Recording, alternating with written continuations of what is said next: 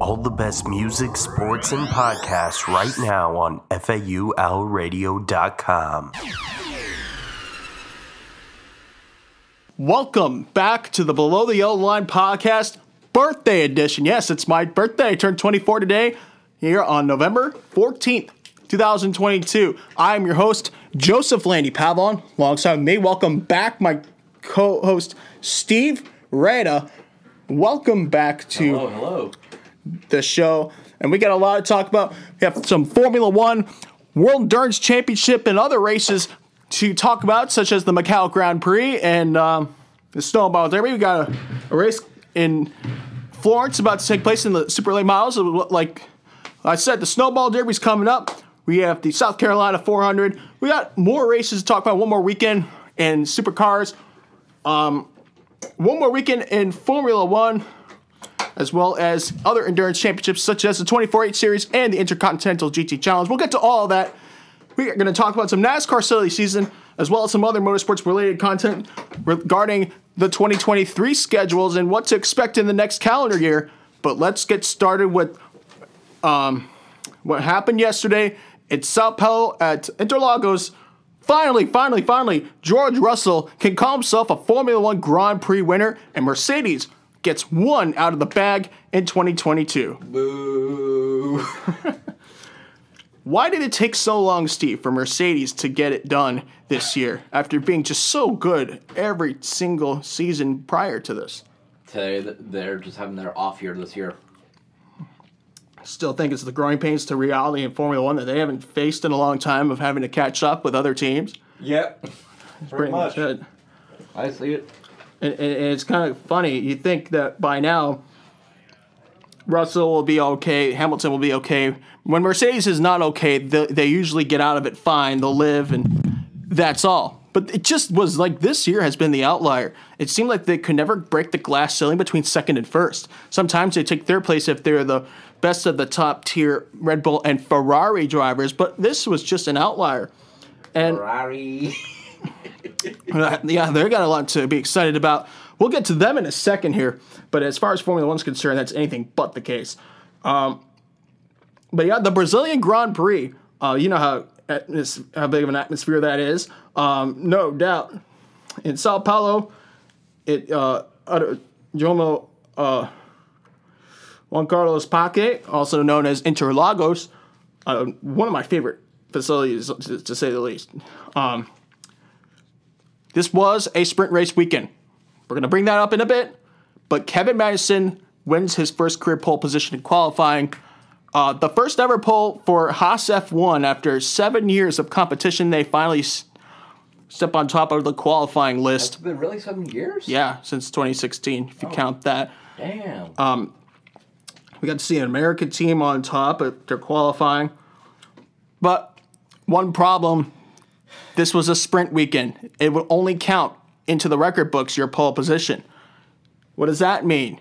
Win the sprint to win pole and stay there for the main race. Boo. I know a lot of fans can agree with that, Steve. I the sprint races have been very much.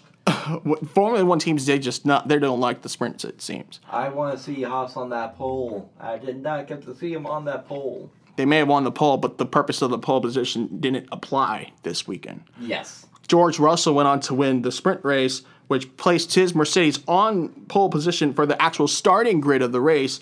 And he led every single lap except four of them to score his first career win at last. We knew this was coming.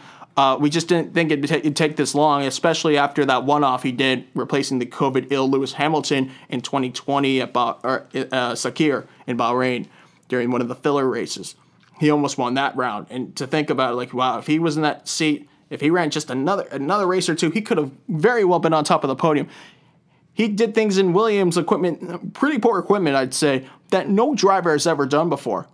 He broke a streak of uh, pointless seasons for Williams. You name it, he's done it. Remember, he got that second place running in the controversial Belgian Grand Prix last year. Could have won pole, and if he did win pole, he probably would have won that race. But in the end, it, it's finally his, and it's his trophy to keep. George Russell gets his first career win, and how about that for Mercedes? One, two, very fitting for them after the year they had to have something to be proud of this year with a Lewis Hamilton second, a 1 2 finish. Third place with Carlos Sainz Jr. rounding out the podium in a Ferrari, followed by his teammate Charles Leclerc in fourth place. George Russell, by the way, did get the fastest lap point with his win. That lap was on lap 61, 10 laps from the finish. Fifth place was Fernando Alonso, showing everybody that the veteran, he'll just drive like he's been, you can never stop him. He's just incredible. Max Verstappen, after a very controversial race, does finish in the points in sixth place. The uh, season champion still finding a way to get him and his team that won the championships of Red Bull double points with his teammate Sergio Perez in seventh. Esteban Ocon in eighth. Valtteri Bottas, well done for him in ninth. And how about Lance Stroll, the Canadian, rounds up the points positions, finishing in 10th. Now, it didn't come without controversy for sure after what he did in the sprint race to his teammate Sebastian Vettel, but point is a point, and this was very well done. Let's see who fell out of the points. Yes, that was Sebastian Vettel. Uh, Zhou Guanyu, Mick Schumacher, Pierre Gasly, Alex Albon, Nicholas Latifi, Yuki Tsunoda, Lando Norris, Kevin Magnussen, and Daniel Ricciardo. Norris, Magnussen, and Ricciardo are the three drivers failing to finish the race. And because Magnussen actually, though he won the pole, had to start the race eighth from the grid, and he was in that incident, he was wiped out on the first lap with Ricciardo. Very unfortunate, but still a huge accomplishment to see what Kevin Magnussen what Kevin Magnussen was able to do. Just for let's not forget, that was supposed to be Nikita Mazepin behind the wheel of that car this year. If it wasn't for what happened in Russia. Yep, Let's not get into that now. we're not getting into that. And I'm glad that we didn't have the podcast during that time, I'd say for sure. But you know the obvious. He was pull, had to be pulled out of the seat. The sponsorship of Uralkali was gone. Family owned sponsorship, by the way. They rang the phone of endurance driver at the time, Kevin Magnussen, who was driving uh, Cadillacs for uh, Chip Ganassi Racing in IMSA. He only managed to one, run, one, race, which was the Rolex 24 that year. And Magnussen's first race back since the round, the final round in 2020. Not only did he get Haas their first points since 2020, but he finished a P6 at Bahrain. Now, how's that for a driver? He's not a bad. He's someone that all he needs is good equipment, and you'll be blown away. Just like his father when he ran in Formula One. The Dane's got talent, and he's got a lot of years left. Just someone give him a damn chance. Now, speaking of Magnussen, we just learned a few moments before going live that his teammate Mick Schumacher is out of a ride in Formula One. He'll be replaced by a fellow veteran in Nico Hulkenberg. Steve, tell us about that. I, I honestly don't know because uh, Schumacher, Haas, yeah, it's Ferrari, uh, Ferrari uh, affiliation, but unless they're putting Nico, putting Schumacher in the Ferrari riding for next year, I really don't know what's going on. Steve, this tells me more than two things about Mick Schumacher, and it's pretty sad that he's no longer part of the Ferrari Driver Academy in Formula One, considering that you know he's son of the great Michael, and you've seen what Michael was uh, did in his time with Ferrari, winning those five straight championships. It's just like it's like in another dimension kind of statistic there, but you know I think Ferrari dropped a big ball here and Mick Schumacher, and yeah, we're gonna say, oh, well, this gonna hurt Mick Schumacher's Formula One career. Yeah, that's true, but Ferrari, not Ferrari, but you get the point. Like the FDA, the the whole Ferrari system, they're gonna have Nico Hulkenberg, but it's not like he's gonna be in there. He, he's not the Nico Hulkenberg we had 10, 9, 8 years ago. Obviously, Father Time's gonna catch up to him, and he might be good for a few races, or as we've seen from many other teams in the past few years, especially with the pandemic, as a filler driver. Nico Hulkenberg is going to take over this role. I don't know if that's good long term. I think, if anything, now for Mick Schumacher, a lot of people have these questions on hand for what to expect for Mick's future as a race car driver. If Ferrari somehow wants to keep him, and I don't know if Mick wants would agree to that, especially if they're losing a Formula One seat or maybe losing the affiliation and all that being released from Haas he could drive the hypercar in the World Endurance Championship. Ooh, that'd be interesting. Oh, it sure would. Michael only ran a handful of races in the 24 Hours of Le Mans, never managed to win that one. Um, back when he drove for Sauber Mercedes, had the affiliation. That was before Schumi's time in Formula One began, but you never know. Maybe there's an opening there that we're not aware of. Maybe GT Racing, something along those lines. What about another manufacturer could pick him up in said series of the World Endurance Championship or the uh, IMSA WeatherTech Championship, maybe ELMS? You never know. Um, sometimes if you want to run without being too loyal to a manufacturer, just run an LMP2 team. They're all running Orecas unless proven otherwise because the specs have just really been all Oreca in those last few years. The other manufacturers slowly faded away. But you never know. And that's the thing about uh, sports car racing. But as for Mick Schumacher, I'm really disappointed that this is where it's turned down to. He's not a bust. He's not a bad driver. People say, well, Mick's a bad driver. He's not a bad driver. He's just, And it's just equipment. in a bad equipment, and he's just not having luck. It's just not his year. It's not his time. His time will come, but it's not right now. So we have one more round to go. The tripper, the America's uh, portion of the F1 season that began in Austin, went to Mexico City, and ended up in Sao Paulo has come to an end. They will go directly west overseas across the Pacific and Indian Ocean to the Middle East in the United Arab Emirates to Abu Dhabi, where the season will close for 2022 in the Formula One World Championship. This weekend marks the end of the year.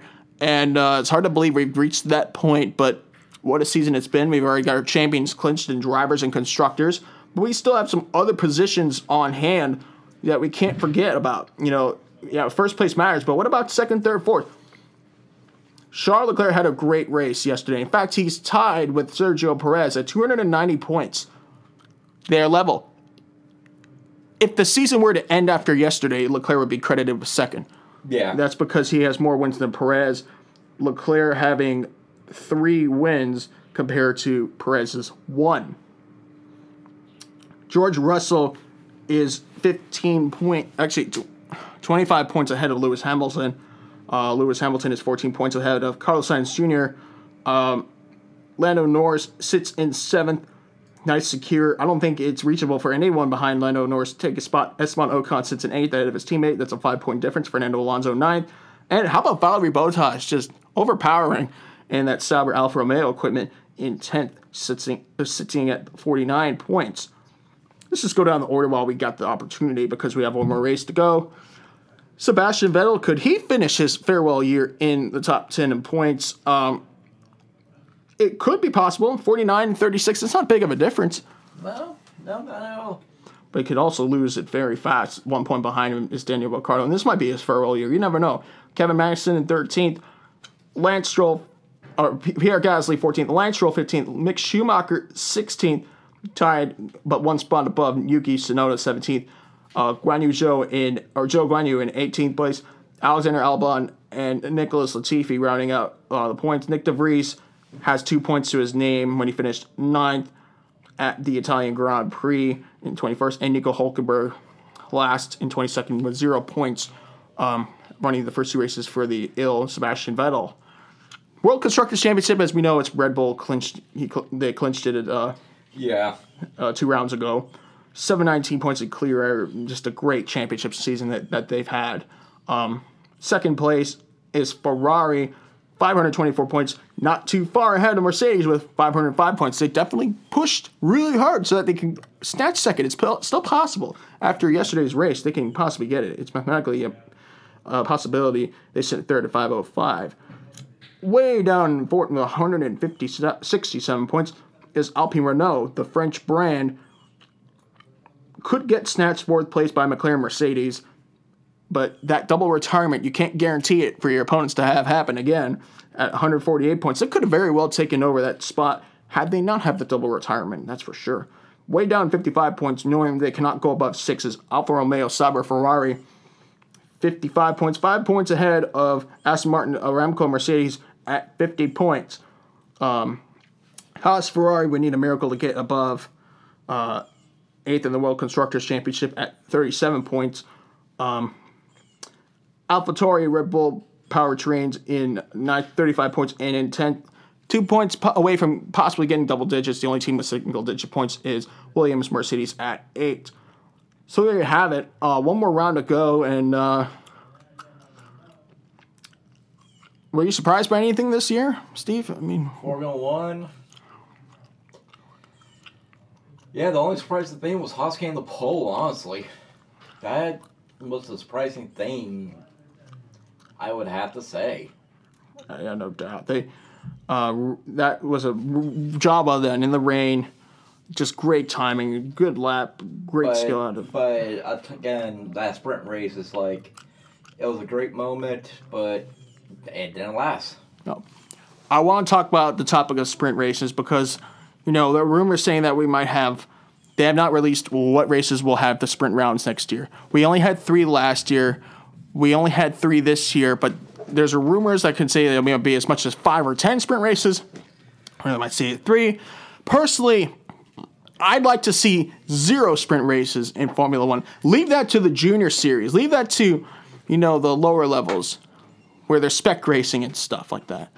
And before one of them is uh, Miami. I would not like to see that. And and the the detractor with sprint racing is it takes away the the ethic and the authenticity of a race. Sprint races, the only thing that a sprint race has done, or that I have noticed, is creates the anxiety and stress for teams, manufacturers, drivers, crew members, you name it. And why is that? This is a race situation. This is not an extra practice. It's not an, an- a different style of qualifying. This is putting all the drivers on the grid like it's an actual race, where it doesn't mean as much as the real race does unless you finish in the top spots. But the risk of getting wrecked is there. Is that good for the sport? No, not really. It's really not. You know, coming from NASCAR fans here, that pretty much we began our racing love with NASCAR. We've seen a lot of changes heading into this direction of entertainment based. The the well being of the teams and drivers coming last is I, I don't know. I feel like this is this takes a this takes away the good the feel good story of Kevin Magnussen on pole. When you win pole, you win pole so that you can start first on the grid on race day. Mm-hmm. And this was my worry when they started counting poles on sprint weekends during the qualifying session and not during the winner of the sprint race like it was in 2021. If you won the sprint race in 21, you'd be given the pole position.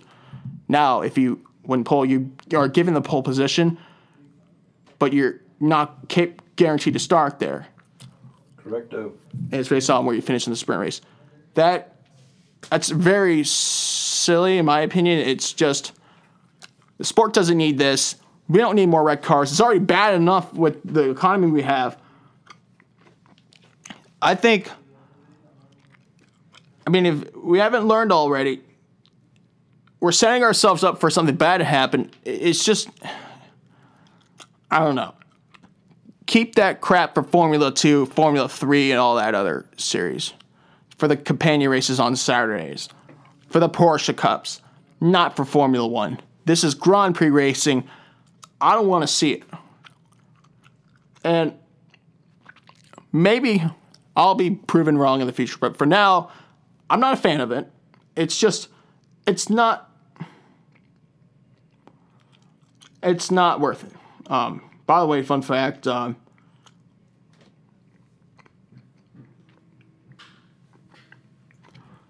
this is the first ever time when George Russell won that the playing of God Save the King commenced when he Oh, won no. because of the death of the Queen. Now, 1952 was the second year in Formula One, but no, no uh, British driver ever won a Grand Prix before Queen Elizabeth took reign. Fun fact. Um, so that was the first ever time God Save the King was played at the end of these races. So anyhow, that's Formula One. Now let's talk about another World Championship, one that just ended. Oh no, the World Endurance Championship. just came to a close this year um, with the eight hours of Bahrain. This was round six of six to close the 2022 FIA World Endurance Championship, the 10 year anniversary of the modern edition of the World Endurance Championship, formerly known as the World Sports Car Championship, World Championship of manufacturers, drivers, teams.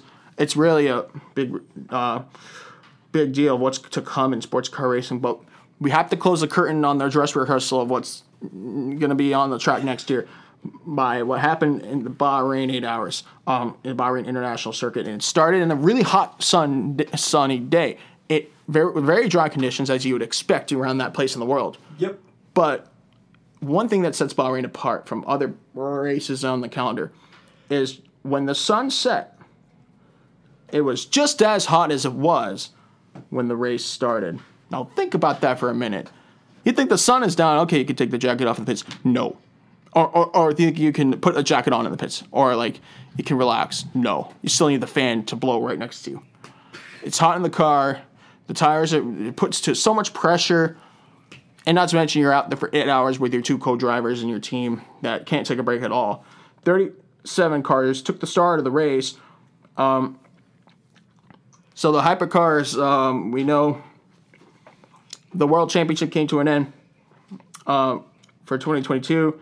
Toyota finished their championship season on top with a 1 2 finish, number seven. How about Mike Conway, Kamui Kobayashi, and Jose Maria Lopez for Toyota Gazoo Racing in the GR010 hybrid, winning, completing 245 laps. The sister car won uh, won the world championship. We'll talk about those three in a bit. Uh, Sebastian Buemi, Brendon Hartley, Ryo Hirakawa, completing 245 laps as well, with a gap of 45 seconds apart. So the lap times were around 1 minute 50 seconds. That's a big gap, I'd say, between Yeah. two competitive cars. Yes, it really is.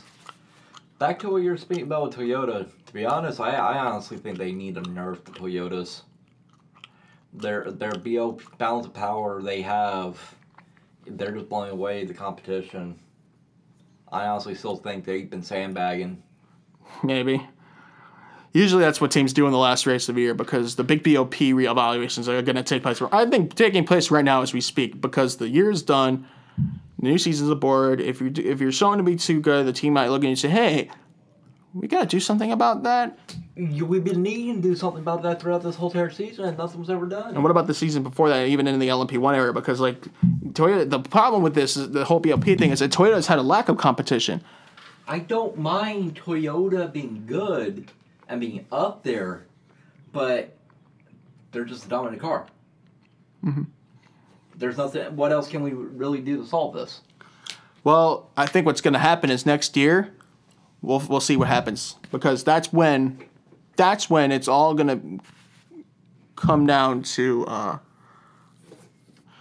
showtimes next year. We have the LMDH configuration is going to be in effect, and yes. And these new teams that are finally coming in, they're going to start racing now. Toyota's going to have a lot more on their plate, and I think that like this might be a changing of the guards. We don't know yet. Well, we'll get into that in a minute. We got a race to talk about. Alpine, they could have won the world championship.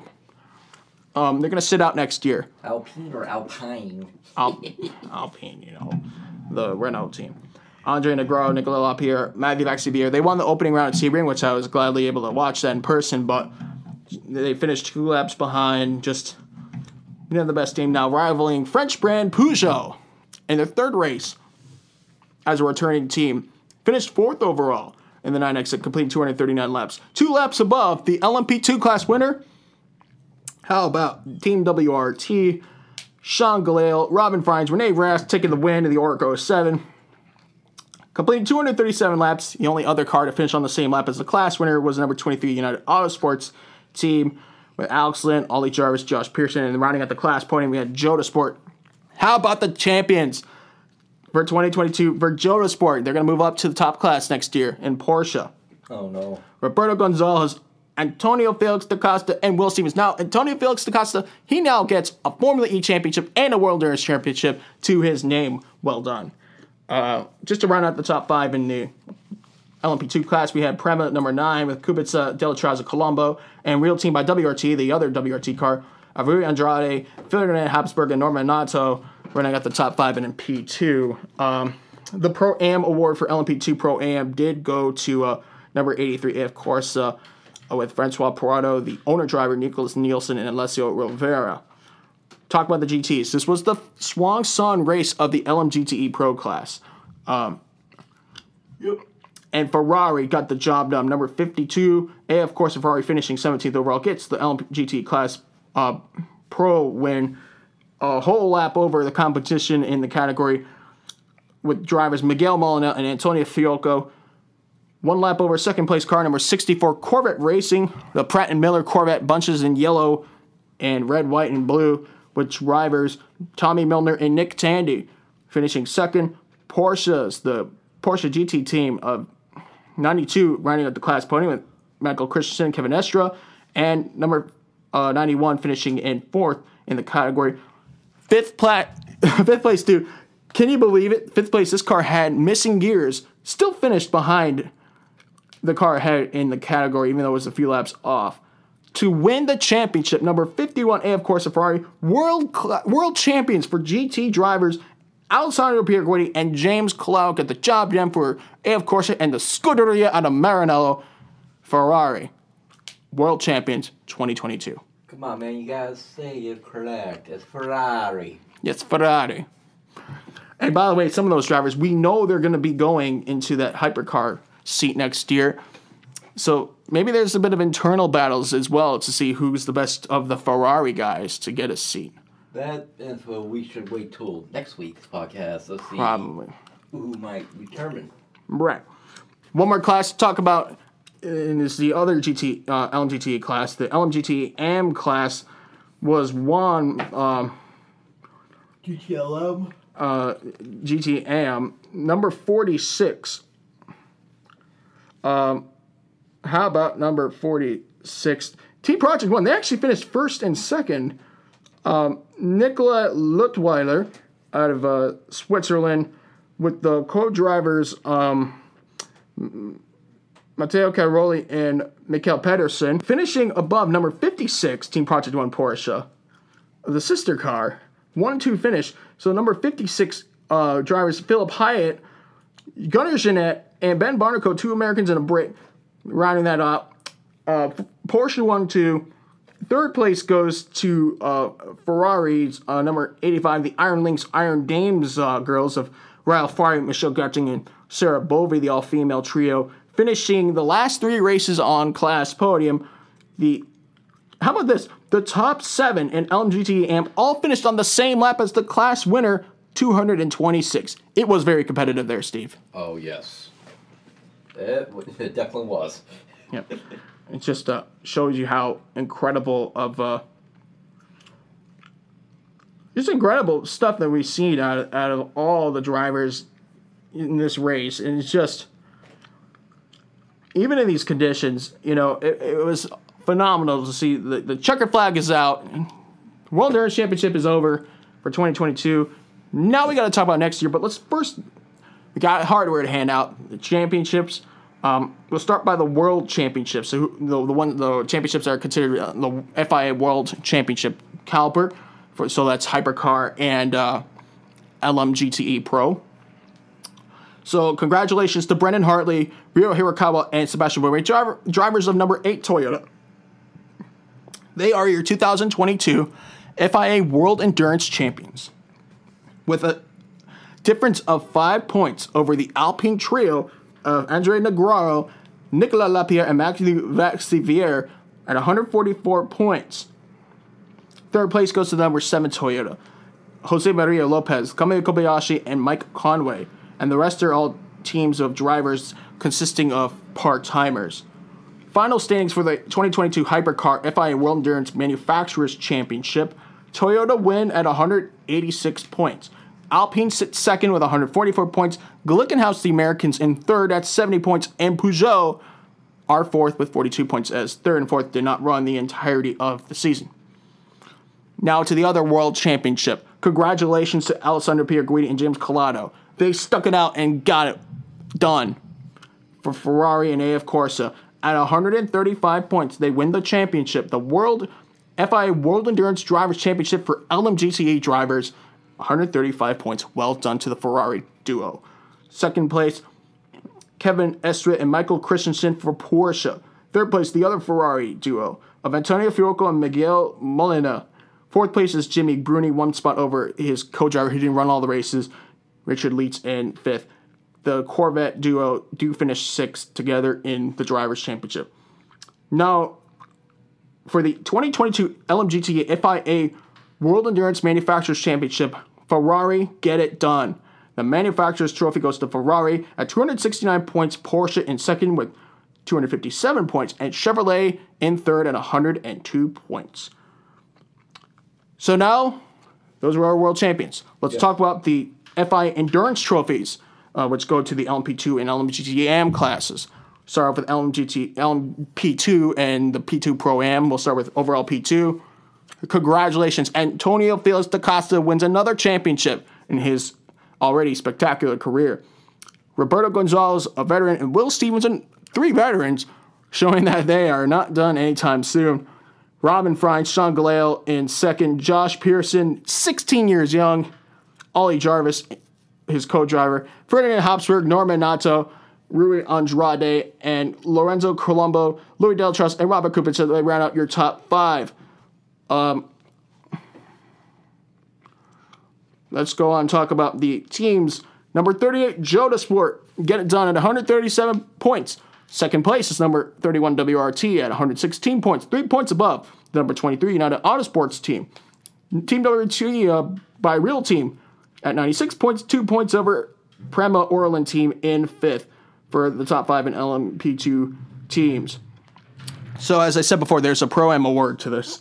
Congratulations to AF Corse, François Perrodo, Alessio Rovera, Nicklas Nielsen at 177 points win the Pro Am Championship. They get an invitation to Le Mans next year on that basis.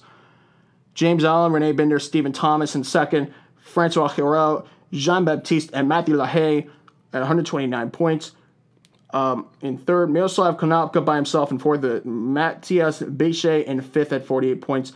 Final team standings, there were only five that, um, only four that participated in the program, And of course, a clear championship, 177 points. Algarve Pro Racing at 154. Team Ultimate in third with 129. And ARC Bratislava, which they missed two races, uh, 78 points for them. One more category to uh, shout out, that being the LMGT AM Championships. Pro is gone for next year, but LMGT AM will stay in 23 for one more year before they go. They move on to GT3s, everyone all together. Ben Keating and Marco Sorensen. How about the veterans? Ben Keating, Marco Sorensen, and the Aston Martin duo get the job done. At 141 points, they are champions. David Pittard, Nicki Thiim, Paul Dalla Lana in second, a sister team for Aston Martin, and second, Henrik Chaves by himself in uh, third. Rahel Frey by herself in fourth, so 141 for Keating and Sorensen, 118 for Pittard, Thiim, and Dalla Lana, 113 points for uh, Chaves, 93 points for Rahel Frey, one point over Michelle Gatting and Sarah Bovy. Those ladies missed one, at least one race because Rahel Frey ran all the races. Uh, so there is that. Final top five standings I'll read off for the LMGTE AM class championship. Number 33, TF Sport. Aston Martin get it done over the number 98, Aston Martin Racing Aston Martin. Number 85, Iron Lynx Iron Dames Ferrari at 93 points. Uh, number 77, Dempsey Proton Racing Porsche, 83 points. And in fifth, number 46, Team Project 1 Porsche at 71. So that's it. That's the end of 2022. And with 2023 coming around, think about Daytona, Le Mans, Sebring, some of these other races, Spa. Now we got teams that could go for the overall win in both IMSA and WEC. It's only one, two and a half months from now. Yeah, I know. It's gonna be crazy. You don't get an off season in this kind of racing. Sure you do. It's only a few months, if at all. And the thing is, there really isn't an off season for teams like Porsche and Cadillac, considering next year that they're probably going to run. We know Penske and Porsche and Ganassi and Cadillac are set to run both championships, WEC and IMSA, full time next year. Yep. Um, That's a lot of traveling. That's a lot of uh, sleepless nights they're signing up for. And uh, but the manufacturers want it. Great. This is racing, and it's at its finest. Um, two endurance racing championships to go. We have one more round left at the end of the month, which is the 12 Hours of Kuwait in the 24H series. That season um, will close after that. One more round to go in the Intercontinental GT Challenge in Abu Dhabi for the goal of 12 hours on the second weekend of December. and then then the book closes for 22. But Yeah. wow, I'm like a kid on Christmas waiting for the Rolex 24. Are you? Yeah. If I'm able to go. I want I, I want to go to the Rolex just for what's happening in sports car racing. Like this isn't just any other year, Steve. oh yeah. Like you can feel. Like I always feel energetic talking about this stuff because it's it's getting closer and closer to finally being real, and it's gonna be presented to us real soon. It's gonna be great. Let's I move on to the next topic of stock car racing. Yeah, we got some stock car racing to talk about. Um, so I have a lot of things I wasn't able to talk about last week because for obvious reasons with the championship weekend. But during that time, we learned that Jimmie Johnson, seven-time NASCAR Cup Series champion, is now partial owner of Petty GMS Motorsports. And not only that, he's signing up to race full time again, or not full time, part time for a select amount of races in the Cup Series. He's coming back to the NASCAR world as a driver. What does this mean to NASCAR? That is a good question. What about Jimmy? What does this mean to Jimmie Johnson? Is is are we about to see something very interesting that we haven't seen before? Possibly. What's on the menu? I'm so like I'm really energetic for for this to happen. We know for sure he's signed up for, to run the Daytona 500. We know Hendrick Motorsports is fielding a NASCAR Cup Series Next Gen Chevrolet Camaro for the 24 Hours of Le Mans as a Garage 56 invitation. Yes.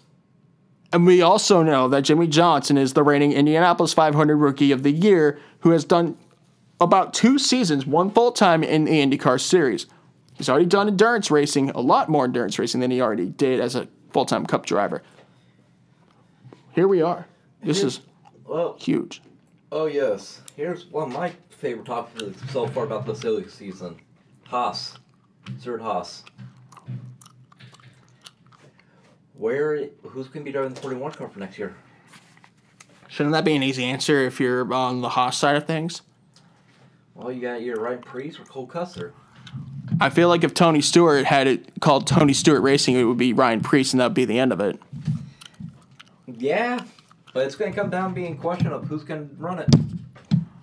And I think because of it being Stewart-Haas Racing, it might be Cole Custer. He's the son of Joe Custer, who's been with the Haas group for a long time. Remember, this was Kyle Busch's potential spot in the team. This also throws up as well a mixture of who's going to run from Rick Ferrer and uh, um, Live Fast Motorsports. Because if uh, if they get a hold of Ryan Preece in the 41, where's Custer going? Could he possibly go to Rick Ferrer or That would not end well. That would not end well within the family. Oh yeah. But let's be real. Cole Custer, this is his third season in this Cup Series driver. It's just he ain't cutting it. Outside of his only win in Kentucky in his, in his rookie year and some other flashes of performance, I will say his race in Martinsville was very impressive. But This year's lineup for the 500 is going to be looking weird. We got Jimmie Johnson running for Petty GMS. We have Austin Hill running for Beard Sports. Zane Smith running for Front Row. right, And we're still waiting to hear about what's going on with Helio Castroneves. I think it's all but confirmed now that he would most likely drive for Trackhouse in the 91 car. Uh, promised him a Daytona 500 ride. Let's see what happens. I think that's a really. I mean, listen, we have only two drivers in history that's ever won both Indianapolis and Daytona. And Castroneves, I mean, listen, we had Villeneuve run last year. He could very well make it He's also going to be racing this 500 too. right. The Hezeberg team, I actually talked with their hauler driver and I was at Indianapolis. He says that any opportunity that comes with Villeneuve at Daytona, it's going to happen again. It's a good place to go. This is a dude from Montreal who has a lot of family down here, and it's February in the calendar year. You can tell they would love. They want any reason to be Yep. in Florida in February to see Jacques run the Daytona 500 and the nice sunny Daytona International Speedway. And I think, though this year or last year's attempt that Jacques ran wasn't the best, but he did. He was the fastest of the go or go homers, which guaranteed him a spot in the 500 before the duels even started, and that was very impressive. I thought, you know, he had one job, just put flat on the gas. He was in there during next gen testing, which was a good sign of things to come. He kept the cars clean. That's a team that doesn't really have too many backup cars, if any. Here's gonna be the fun part, though. We're also tweaking the cars for next year. Because we're getting new noses on the cars, we're getting new rear ends on the cars. So here we go again. Can't we're gonna have to figure out how the packages are gonna work. Back to sep- back to ground zero. Yeah, but I think even though we moved back two squares, that like there's some other drivers. I think the inevitable announcement of Ty Gibbs going to the 18 is is to not come. yet to be announced. But I think we're all almost like, like as a community, we've all kind of accepted. the Well, that's pretty much where he's going to go, unless proven otherwise. But I will say, is that um, Stewart Haas Racing. I'm a little worried about Tony Stewart and his side of things because if you think about SHR for a minute, um, Tony Stewart's not happy with the way NASCAR's doing things right now. He hasn't been like that for a while. In fact, you will if you go to an NHR race compared to a NASCAR race, if you go to enough races in 2022 or went, I should say because it's in the books, chances are you would have seen Tony at the NHR drag strip way more than you might have seen him at in the NASCAR garage. Now, granted, when I was there, I was able to find Tony Stewart at Daytona. He was actually part of the broadcast group. I found the Fox stage, so I snuck Right. past there for a bit pre-race. But other than that, I don't see Tony run uh, wanting anything more at it. And this is my worry. I expect I expect Gene Haas to take full ownership of the team in a year or two if things don't get any better within the sanctioning body of NASCAR or within Tony Stewart. And there's a lot of reasons for Tony not to be happy with the sport right now. He missed out on another really talented Kyle in Busch. Eric Almirola is staying again. Cole Custer's likely going to stay. I don't know if Tony is the biggest fan of Cole Custer, to be honest. I don't think he is, honestly. He lost a chance on Kyle Busch, Eric, for, only for Eric Almirola to come back for just another year. No offense to him. I think maybe. And he- I think he's trying to push Ryan Preece to get to the Cup Series. And it's just not working. I mean, Almirola was supposed to be out after this year for Preece to be in. Yeah. But he's back. And do you think Eric's going to retire after 23 for sure? It's all depends on sponsor. That's what's keeping him there is the sponsor. and, and that's the thing because like he's got really good sponsorship dollars. And seemed like he wasn't in that mode of like getting ready to leave anymore. I knew like, when the middle of the year came around that yeah he's, he's gonna stay. He's got nothing to lose. Well he stays. That could have been Preece's ride. Now granted eric the thing is sony had a chance at Kyle on two occasions with either the 10 or the 41, and he lost, struck out on both of them. When Kyle Busch was rumored not to go back to Gibbs in the summer portions of the year, everyone was pointing at Tony Stewart's uh, SHR. yeah. He got Kevin Harvick, and look what happened. Harvick did even better at SHR than he ever did at Childress. And now the powerhouse possibility is gone. And if you think about it, it's it's almost berserk that it went like that. And no offense to Cole Custer, he's a good guy. I met him in person on a few occasions when I was at the tracks. He's a good guy, great guy, good person. But I don't know if it's cutting out as far as Cole's concerned as a driver. I hope I'm proven wrong if that's the case, but I don't know. We'll never know. Anyhow, um, now there's some rumors about Hailie Deegan. Um, you got anything about that? Um, I'm thinking she's going to Our Motorsports. Our Motorsports? I can see her going to Our. But they're a Chevy team. Isn't she a Ford driver? That's true. I'm worried about Ford I- here. I- They're not having too many developmental drivers coming through the ranks right now. Yeah. They lost a truck team. They lost a truck team to go to Toyota. Uh, Chevy just got a, uh, a team being KBM.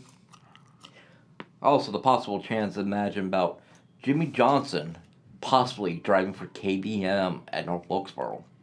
Or Dale Jr. That- driving- Eh, Maybe have them have the three number be used. Wouldn't that be special? Jeffrey Earnhardt, possibly, maybe a Daytona. Usually he'll come around for the big races like that. There, there's so many things on on the table now that this has happened. Kyle Busch, how is he going to do at uh, Childress in his first year? Do you expect anything out of that? Like I said two podcasts ago, wait till after Daytona, and we'll I'll give you an answer. Too early to tell. Too early to tell. Because RCR has been one of those hit and miss teams. Yep. But I feel like they're taking a route away from the pay drivers and going back to, you know, some drivers of legitimate talent like Tyler Reddick, like Daniel Hemric, like some of these prior drivers, uh, Austin Hill, Sheldon Creed. I think Sheldon Creed could be a good fixture for the Xfinity Series program next year. Now, he had a bit of a few weak spots his being his first year. I expect really good performance out of Well, if Richard had no relations to Austin Dillon, I'll be honest. Let's put it this way: the three will still be retired, or well, not even on track. And I could have seen Kyle Busch racing for RCR and Tyler Reddick still being on the team, right. or even Daniel Hemric. But because of Austin Dillon, he's not the greatest. We all know this. You know, I was thinking like, okay, if Reddick's leaving RCR, it's only going to be Ty Dillon coming in. I'm like, thank God it's not because the team would just not improve. Yeah. But and then let's talk about Reddick and going to uh, 2311 Racing. This tells me 2311 Racing is not just some filler alliance team for Joe Gibbs Racing. In fact, they're now going to start using their own pit crews independently from JGR starting next year. So they're going to have their own separate, you know, bird's nest here. Thank God. But also, who's going to come in and sponsor Ty- uh, Tyler Reddick? Because some of the sponsors that he has from RCR are staying with RCR. We know Cheddar's not going with Correct. Reddick. 3CHI, It's still up in the air. is that a personal sponsor of Reddick? We believe is more of a team sponsor, but again, it's up in the air. Right.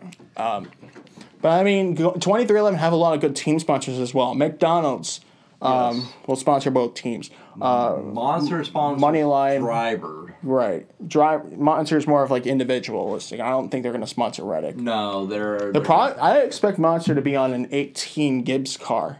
That's gonna happen. But that's for another story. Um, as far as the Gibbs Xfinity team, they're going to have to take a look at Trevor Bayne. Give him a chance. If he can run the full season, you'd be surprised. Might see a few wins in the bag. He did great at Homestead when we were there. Yeah. Won the pole there. He won the pole at Auto Club in his second ever start for the team. Yeah. Um, first ever, I should say, because Drew, Jo- Drew Dollar, uh, who drives with dollars in his pocket, wrecked out in Daytona in that same car. he actually wrecked out on the same straightaway in both the ARCA and Xfinity Series races that day I was there.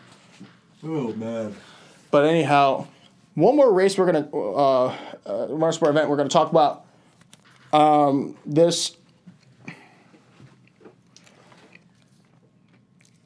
about this uh, weekend is a very special race called the Macau Grand Prix. It's held in a Chinese regional island called Macau. It's the gambling capital of the Asian world but it's held up. Think of if Las Vegas was located in Monaco. Oh no. There you go. Now, unlike Monaco, another really tough, um, really tough street circuit, Macau is like Monaco on steroids with Baku mixed into it. Baku. Now think about that for a minute. The Guia circuit, by the way, is, yes, there is Portuguese as part of the Maca- Macanese language, well, with Chinese. The Guia circuit has a straight. The first two straights are like with kinks, wide right and like a normal track. You turn a few, turn six and seven, is singular. You can only go one car at a time through there, one bike at a time. Even yeah, the bikes can't even make it work. Oh lord.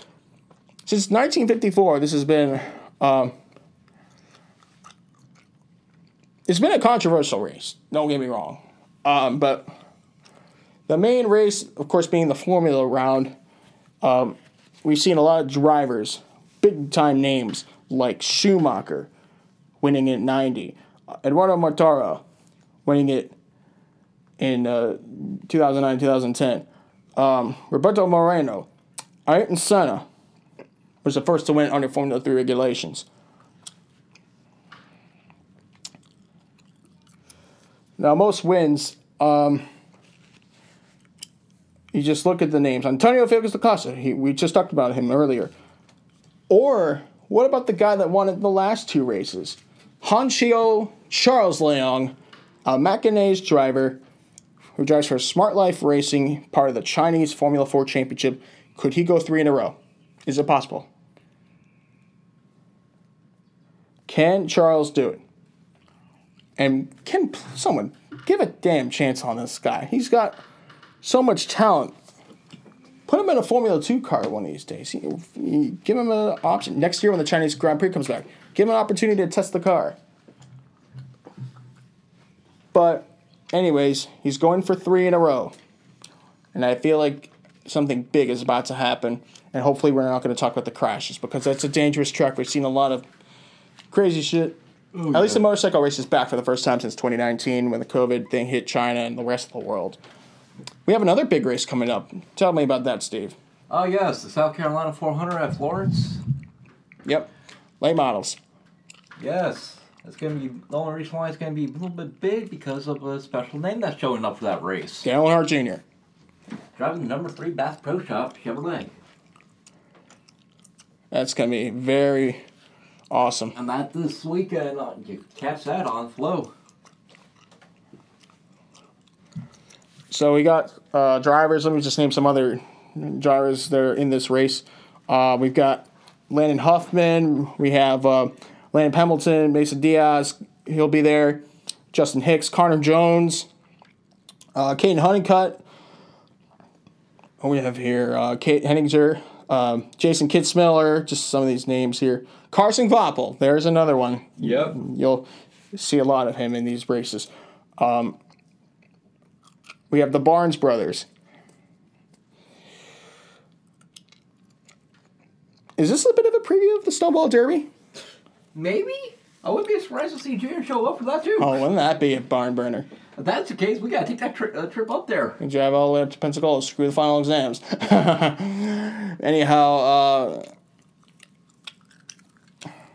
they have some support races. I think they have like the, the trucks, stock, super stock trucks, and some of these other things. That will uh, put the fans to entertainment this whole weekend. It's gonna be fun to watch, no doubt about that. Um, if anything,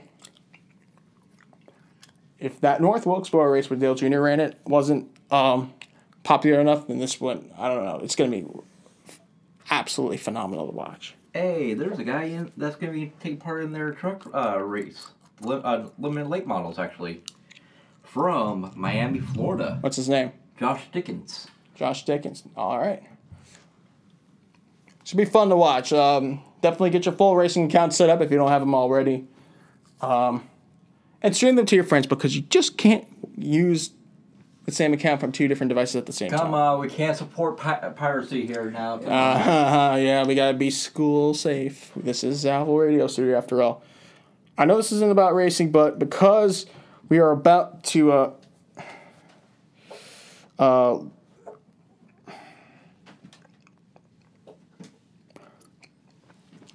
because we're about to uh, uh, end the show, I want to just uh, do this for a second. I want to uh, just for fun because I know this isn't a football show, but this weekend we have the 109th Grey Cup, the championship game for the Canadian Football League. Who do you have winning the 2022 Grey Cup? I- Do we have the 11 and 7 Toronto Argonauts or the two-time defending champion 15 and 3 Winnipeg Blue Bombers? Sunday, who do you have it? I don't know because I don't watch Canadian football. I hardly watch it, but my friend Justin, as you guys know from our uh, co-host from our World Race Media YouTube channel days, he got me into the sport, and I'm hooked. I'm supposed to get you. Okay, if that's the case, if you got you hooked into Canadian football, then we're supposed to get you into hockey now. I've already played. Too late. but all right. Do you guys want to see an upset, or do you want to see uh, Dynasty, or a close game like last year when Hamilton lost again on the same day two Hamiltons, Lewis Hamilton and the Hamilton Tiger Cats, lost the championship in the last minute in the respective sports. Last lap in Formula One, overtime in the CFL. I got Winnipeg. I think it, and plus we have a, we have a few FAU players, alumni on that team, so we got to pull for them. Yeah, I can understand you on that one. Well, it's going to be a barn burner in Regina, Saskatchewan, that's for sure. But I think that's it for now. Um, you guys enjoy your weekend of NFL and CFL and all those other sports, hockey and whatnot. This is the end of the Bullet Allen podcast. I just want to thank all my partners from World Racing Media and the FAU Owl Radio Studio for allowing me to do this. And on my birthday, 24 years young, I'm getting old. Happy birthday, Joshy. Joshy, I guess is my new name. Thank you, Steve. Or Unless we're gonna call you. Sebastian, whatever your name is. Or we're gonna call you Jojo or Joey. Yeah, yeah.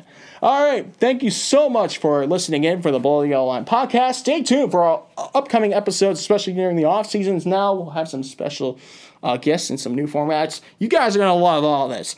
Thank you so much for listening along and tuning in. Have a good one.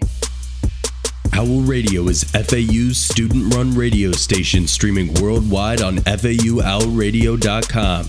We have shows, DJ on campus events, give away free concert tickets, and more. Make sure to check us out on social media at FAU Owl Radio.